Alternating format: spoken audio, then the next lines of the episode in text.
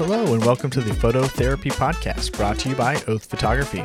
I'm your host, Philip Slaughter, and today we are working on episode number three. Let's jump into it. So, I originally created this show uh, to have in depth discussions with fellow creators and to talk about photography, industry, uh, gear, news, and other topics of interest. And um, today I want to talk to you about gas. Um, gear acquisition syndrome. I think this is a perfect week to talk about this. Currently, it is Prime Day. Prime Day on Amazon stretches over two days now. So you have a full 48 hours to buy all the stuff that you probably don't need. But that also includes some sale prices on things in the photo video realm, such as um, some lenses, some uh, hard drives, some SD cards, memory cards, things like that. Those are some things that maybe you should look at getting when they are on sale because some of those things you're always going to need no matter what. If you can get them on sale, hey, that's even better. So check them out if you want. But today we're going to talk about gear and and what some people in the industry call GAS or gear acquisition syndrome. I think that was originally coined by Tony Northrup, probably on YouTube, um, gear acquisition syndrome. But it's easy to get caught up in the hype of new gear. And trust me, I do it all the time. I love waking up in the morning, grabbing a cup of coffee, checking the B&H app at the deal zone, see if there's anything good in there, or checking YouTube for new photo gear reviews, or reading through gear rumors like Sony Alpha Rumors or mirrorless MirrorlessRumors.com but that has got that's got to be tamed. You know, uh, getting new gear has to be a need, not a want, for the most part. But we'll get into that in a minute. So many of you already know that I am a Sony Pro photographer. Uh, I really love the innovation and the groundbreaking systems that they've produced. In fact, my very first digital camera was a Sony like point and shoot digital camera. It was two megapixels, and the most I could afford at the time was a one gigabyte proprietary memory stick made by Sony. So that tells you how old I am. But I got that camera and I loved the heck out of it because you could take photos, see them instantly, and take another one if you needed to. But Sony quickly dominated the mirrorless full frame market. And they also were initially producing and releasing new cameras and lenses left and right like crazy. They were catching up to the other big two, which would be Canon and Nikon, who were producing all sorts of amazing DSLR cameras. But now that Sony had something, a niche in the market, the mirrorless cameras, um, you know, initially it was uh, Sony was making all kinds of mirrorless cameras in the APS-C lineup with their uh, NEX line. Um, Fujifilm also made a ton of mirrorless cameras initially. Um, some of the other ones, uh, Canon made their EOS M lineup. Uh, Nikon initially had their, uh, what was it? Their one inch sensor mirrorless J. I had the J1 originally um, back in the day, but they, I think they called it the One system. And it was amazing, you know, that was uh, innovative. They had some very expensive and okay lenses and i think that was really their drawback was it was hard to get into with the lenses that they had. But all that i digress. Mirrorless cameras were kind of the up and coming thing but they weren't fantastic yet. Then um, fujifilm came out with a lot of theirs and theirs were great. Their cameras are awesome and they still are. Sony came out with the mirrorless full frame cameras and were they were kind of blowing everybody out of the water. And they quickly dominated by creating these niche cameras. So they had the Sony A7, then the A7R, which was their high megapixel camera, and then the A7S, which was their uh, video line camera um, that did stills and really high quality video. Uh, and then they can continued to create new cameras in those lineups, the next version and the next version and the next version, while also simultaneously coming out with new lenses and new lenses and new lenses to to fill that lineup, to fill that void that people were looking for. And people were jumping ship like crazy because they had all of this new technology inside these cameras Uh, whereas the Canons and Nikons of the world were, you know, their new camera, you had to wait another four years uh, until your camera got updated. Whereas Sony was coming out with each niche camera every two years, but then they would, you know, each one, they would have like a new announcement every six months or so for new cameras or new lenses. So Sony really dominated the market and in the full frame. Um, and most of them were all fantastic, but not all of them fit my needs or my budget. So you really kind of had to figure out what you needed and what you wanted. In the 1999 cinematic classic movie The Matrix, the wise old woman called the Oracle tells Neo, the hero of the story, to know thyself. And I think that's a fantastic place to start when it comes to gear acquisition.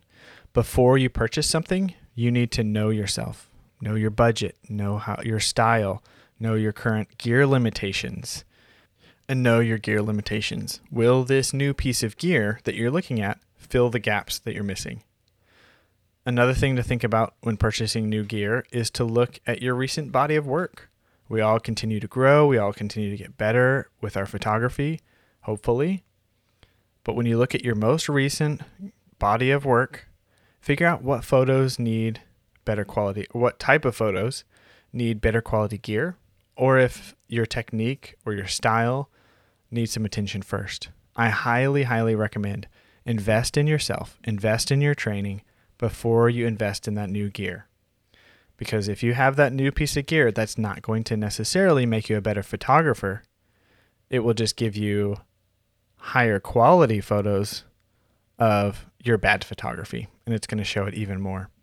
And I don't think anybody wants that. I don't think anybody wants to show off their terrible photos in high quality when you could be using that money to invest in yourself, invest in your training, invest in your maybe it's um, you know a tutorial or a weekend conference that you go to or uh, maybe you do need a new uh, software update or something like that that costs a little bit of money.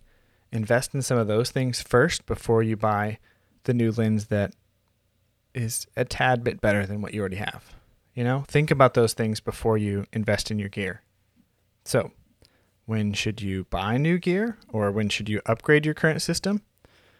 I would say when before you hit the buy now button, think about this. When your needs exceed the camera specs while fitting into your budget, that's when you can upgrade. So let me say that again. When your needs exceed the camera specs or the specs of the whatever piece of gear you're looking at, when your needs exceed those specs that you that you need for your photography while still fitting into your budget, that's when you can upgrade. And that while fitting into your budget is really important. So, for me, as a, a Sony shooter, I use the Sony. Currently, I have my most recent camera is the Sony A7 IV. It's a fantastic camera, does really great at video, does really great at photos. It's a 33 megapixel camera, has a little flippy screen, does almost everything that I would need. It is $2,500. That's expensive. But uh, I can dream and I can want and I can look at you know all the websites that sell this, but the uh, Sony A1 is their flagship camera. It's a $6,500 camera. It has 50 megapixels. It shoots 8K video. It does a lot of things that my camera does not do. But that doesn't fit my budget. $6,500 is a lot more than $2,500. Do I need those specs for most of the jobs that I do? Mm, probably not. Would I like it? Sure. Oh, yeah, that would be great. But do I need it? Probably not. So when you're looking at these things, you have to see what your needs are and what fits in your budget. If your needs for a photo or video shoot that you are planning on, if your needs exceed what your camera uses or has, but you don't think you're going to need it all the time, maybe rent. Rent a camera. See if you like it. See if that's what you need for the future. Or see if that's maybe just what you need for that one shoot and stick with what you got for other shoots. I hate to say this because like I I am one that I would love to always upgrade and love to always buy the latest, greatest, newest thing, or have a shelf full of lenses and cameras that um, that look cool and work great. But I know that those are not always the things that I need, and the art comes from within me. The creativity comes from within me, not my camera. The camera is just a tool to express those things, to show those things. So, really think about what your art and your creativity need and use the proper tools to express those, if that makes sense. Um, so, another story I had the Fujifilm X100F. That's their F is for four, fourth generation um, X100 camera. Super awesome point and shoot rangefinder, digital rangefinder camera. These are great. This was the fourth generation of those cameras, and they had not upgraded the lens. So this was using a, I think it was a 23 millimeter f2.8 lens, or maybe f2 lens that um, was on all four generations of this camera. Hadn't been updated. It was okay, but not tack sharp. So when they came out with the X100V, the fifth generation of this camera, they had updated the lens. They had updated, it had a flippy screen, which is something I love using, flippy screen, or a little pop up screen, I'm sorry. Um, it also had um, updated viewfinder, updated autofocus system, updated video uh, capabilities. So those are things when I used the original X100F, used it for a long time Really love that camera, but I was able to see the things that were lacking in that camera. I made mental notes of, okay, it would be awesome if this camera had this, this, and this spec. And if the next generation has those things that can keep up with my photography, great. I will try to up, upgrade to that. But this camera still works okay for what I need, but my my uh, my needs were exceeding the specs of that camera. So that's when I knew it was a good time for me to upgrade to the next camera. But also my budget. I was using this camera as a carry around, take it everywhere kind of camera, um, using it for some product photography that I was using in some outdoor kind of not really remote locations, but places that if I had to carry the products that I was taking and the camera, we're looking at a lot of gear. So if I could downsize that, it was just the right camera for what I needed for that job. So the budget also allowed for me to use that camera for the things that I needed. So, in that respect, so in that aspect, my needs were exceeding the camera specs and it fit into my budget to buy a new one. So I was uh, able to sell that one, help fund a new one, and buy the new camera. There you go. That's that's how I have done it in my my photography. Same thing with my Sony A7 III. That is an amazing camera. When it came out, upgrading from the Sony A7 II to the A7 III was a game changer. New battery, new autofocus system, new colors. It was amazing, and I still love that camera. The Sony A7 III was just a game changer, even for a lot of people, a game changer for photos. Then the Sony A7 IV came out, and I had been using the Sony A7 III for what three, four years now, and so I was already able to see, okay, maybe I need faster this, or maybe need, you know, the next camera. It would be awesome if it had this button or it had this capability. So when the new Sony A7 IV came out, it had a whole long list of things that were exactly what I was looking for. And I usually shoot with two cameras anyway, so I knew that that was a good upgrade for me to jump into that fit within the budget of what I need for my shooting uh, style and capabilities, stuff like that. So look at what you have, look at the gaps in your system, see what fits your budget, see if that is something that you need or if it's something that you want, and then decide to make that purchase or not make that purchase. Another caveat to some of this also is try renting. Renting is a good way to do things. Uh, if you have a need for something specific and it fits the budget for the the project that you're working on, uh, renting is always a great way to do things, or even borrow. You know, I really recommend getting to know the other photographers in your town or your city, wherever you're at. Um, build a community of photographers around you, get to know them, learn from them. Um, maybe possibly try to borrow or meet up for a, a photo walk or something like that. See what gear they're using and see if any of those pieces of kit would fit into your um, your system and whether it works or not. But all that being said, don't upgrade just because it's the cool new thing or that's what all the YouTubers are using. Upgrade because it fits your art and your creativity and your needs and your budget. Don't forget budget. That's important. okay, we're going to skip back to news. I usually try to share news at the beginning and I kind of just skip that. So we're going to jump back into that.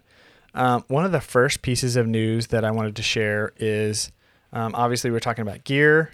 This is um, Amazon's deal, Prime Day deal week or whatever. By the time this comes out, it may be over. Um, but also look at some of the other sites like B&H and Adorama and I think even Best Buy have some deals going on to kind of match what Amazon is doing so that they're not left behind. But think about those things. Next story is from F Stoppers, and they're sharing about NASA's new Webb telescope. Um, so, this is a scientific successor to the Hubble Space Telescope. This is the James Webb Space Telescope. It's brand new, just came out. Um, and it's been 26 years in the development of this this telescope. It's a, a successor to this the Hubble Space Telescope, which I've told you um, which you probably have heard that name. Um, but this new one, uh, after numerous delays, um, a lot of cost overruns, major redesign, and a $10, $10 billion telescope, It's finally sending us our first images from the telescope from in space. So basically, what happens is they shoot this telescope into space. It becomes more or less like a satellite drifting off into space and takes amazing photos from way, way, way off to show us deep space, what's out there, and sends them back via radio to the people on the ground. And they're able to put these photos together, edit them to view on like computers and stuff like that. Because these, all of these photos from this telescope are, I believe, infrared. So that's not something you're going to be able to see with the naked eye but with this camera can translate those radio waves or light waves into something we can see and study. So this telescope has been in development for 26 years now. It's able to observe or determine the presence of water or clouds and haze in the atmosphere of a planet that is 1,120 light years away. So think about that. They're using a camera way up in space to see 1,100 light years away to see if there's water or clouds in the sky. That's amazing. And I, I think this is a huge win for the photography community because we, over the last 15 years, have been using our cell phones as our main camera and you put that in your pocket. It's an okay camera, but it's always with you. So cool, whatever. Everybody's got one. Everybody can take pictures, take selfies, and and whatnot. But they have also somewhat killed off the point and shoot camera range because who needs a point and shoot camera when you have a uh, uh, like on my iPhone, I've got three cameras built in: a wide angle, a telephoto, a normal lens. Why why do I need a point and shoot camera that does okay if I have a cell phone that I can connect to Instagram or Facebook automatically or edit the photos right there? There's also computational photography built into this phone that I can create okay images for something that's already in my pocket, right? So, over the years, some of this photography market has really been killed off. And so a lot of these companies are really suffering. So Nikon specifically is one of those that like it's a smaller company. It makes amazing cameras and amazing lenses, but it's a smaller company and so it's not able to um, be as innovative in the photography market because it has to find the money somewhere. Canon, on the other hand, is a much bigger company, creates a lot of printers, a lot of um, imaging type stuff for other industries, so medical industries and things like that. Um, but also, Canon's a much bigger company, like I said, so it's able to support the innovation that it needs for developing new cameras. Sony is a ginormous company building all kinds of electronics, and it has the infrastructure to come out with the latest, greatest photo equipment because it has all of this R&D research and development to put into their cameras and their optical systems, right? Well, these companies have been suffering because of, you know, kind of the the gap between cell phone cameras and big mirrorless or DSLR cameras. There's kind of a big gap in the market there. So you're either a professional photographer or you have a cell phone. Well, this kind of thing, I think, hopefully, will bring back the importance of the scientific community and the research that goes into building high quality imaging systems, right? So the, this giant camera that we've launched into the space can take pictures 1100 light years away and that's important. People are going to this is a national and international news story that's exciting for everybody, not just the scientists, but everybody. And I think that'll bring more relevance and more light to um, the the photographic community and how important capturing some of these things are. So, hopefully that helps. But if you scroll through some of these photos that it's sending back, it's amazing to see um, just what it's able to capture. Also, while I'm on the subject, the computational photography in your cell phone. I, I really wish we had some of that, some of it inside our bigger cameras. And I, I hope that that'll come out soon. But um, just the ability to switch from, you know, the telephoto lens to the wide lens to the normal lens, or also using some of the filters like the, the portrait mode in your camera to change the way that the camera is viewing what's coming through the lens is amazing. Similarly to this telescope, this giant camera in the sky is shooting only infrared images, but is able to translate that into something that we can view and, you know, gawk over, you know, some of these images online.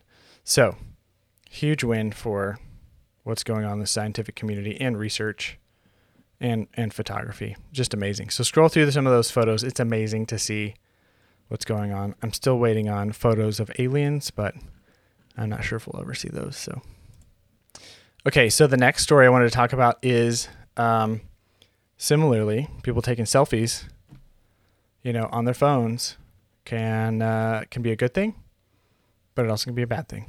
And in this case, it's a bad thing. So Petapixel has an article out um, about a tourist who ignores warning signs and falls into a volcano while taking a selfie. Now, probably no surprise here. The first line of the story is an American tourist.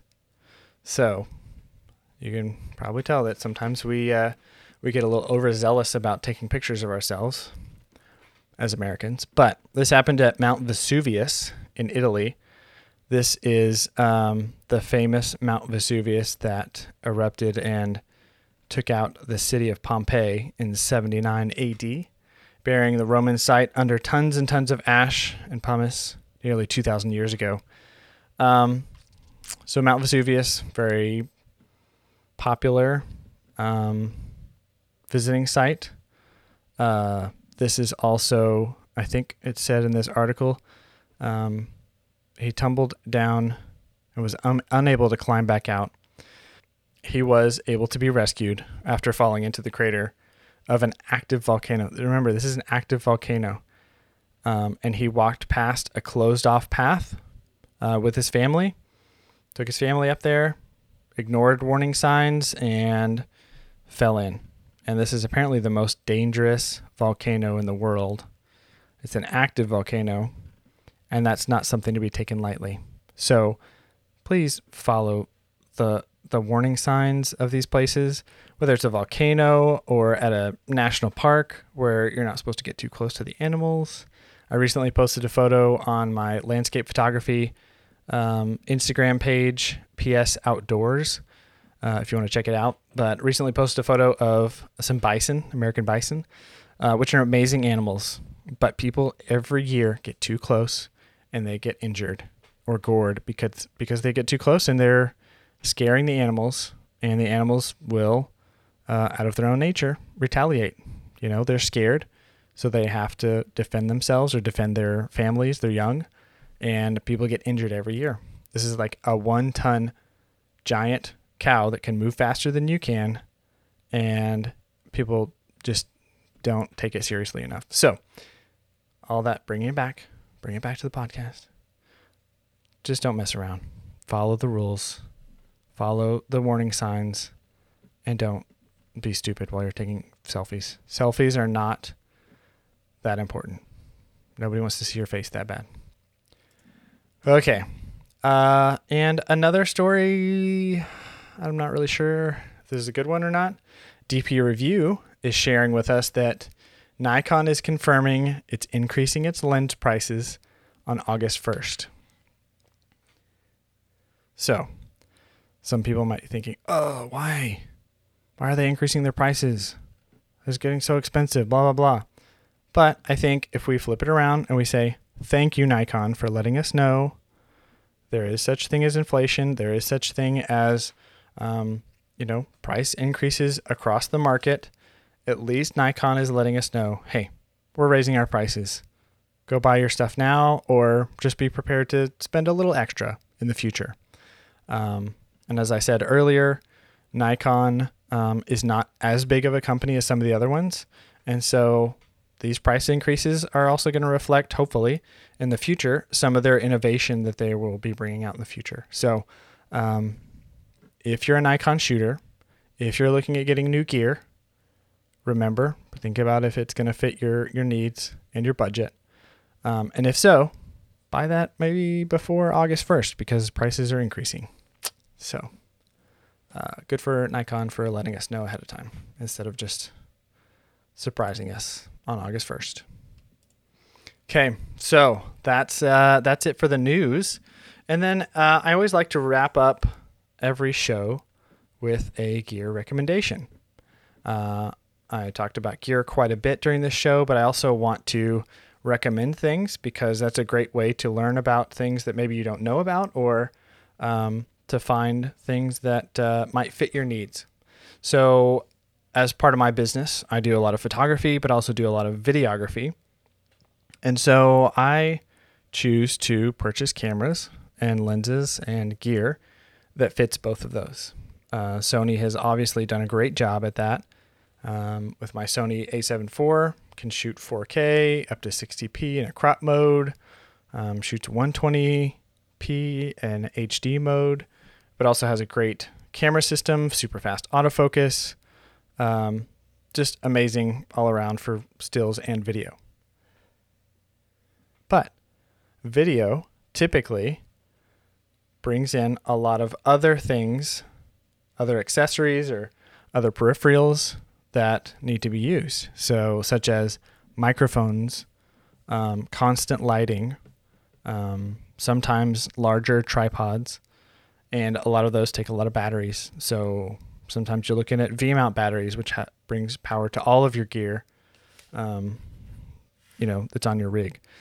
So my recommendation this year is to look into if you're doing video, look into rig gear. So I, I personally like to use Small Rig and Tilta brand, um, just because those are some of the ones I'm familiar with and they're decently priced for for the quality that you get. Um, so when I build out my rig for larger video shoots, I, I love having a cage. So that's a, a metal bracket that goes all the way around your camera and has screw holes all around. So you can attach and detach and put things wherever you need it for your video shoot. So I use a, a camera rig um, cage with rails that has a top handle. I have a little cold shoe that I can mount my microphone on. I also have a side handle for when I do handheld stuff. And then I've got, um, you know, these 18 millimeter rails that go underneath that can hold um, my V mount battery. And then it holds also, I've got a Tilta matte box that goes around my lens. So I've got everything kind of connected to one piece. So when I need to go from my tripod to my bag or from my bag to handheld, it's all in one package and I don't have to like, you know, be hand holding other things while I'm trying to focus on creating the video. But it also helps protect the camera body itself with that cage that goes around it. So I would recommend if you shoot any kind of video uh, and you have any larger projects, look into the SmallRig gear or Tilta gear uh, for your camera. It may be beneficial to uh, to look into that and invest in some of that over over time in the future. So that's it. That's all I got for my show. Talking about gear acquisition, talking about our stories, and my gear recommendation for the week. Um, I'm sorry that this podcast is coming up a little bit later. My goal is to come out with these every two weeks. Um, we were out of town and had some sickness in the family. So, sorry, guys. I appreciate you listening to the show. Please give it a subscription uh, or subscribe to our, our show. Um, share it with others too, because I would love to meet or talk with other people and share some of this information with as many photographers, videographers, visual creatives as possible. I am working on lining up some uh, some guests on the show that will be hopefully super interesting. I'm looking forward to just at least get digging in some of the information with some of these people, and uh, I hope you will too. So that's it for today. Thank you so much. You can find me online at oathphoto.com or oath underscore photography on Instagram. Uh, if you want to find me on uh, Instagram personally, I'm p slaughter 34 on Instagram and uh, I look forward to connecting with you. Feel free to uh, drop me an email, drop me a line on, uh, shoot me a DM on the Instagrams if you uh, have any questions or thoughts about the show. And, uh, and we'll see you in the next episode of the Photo Therapy Podcast.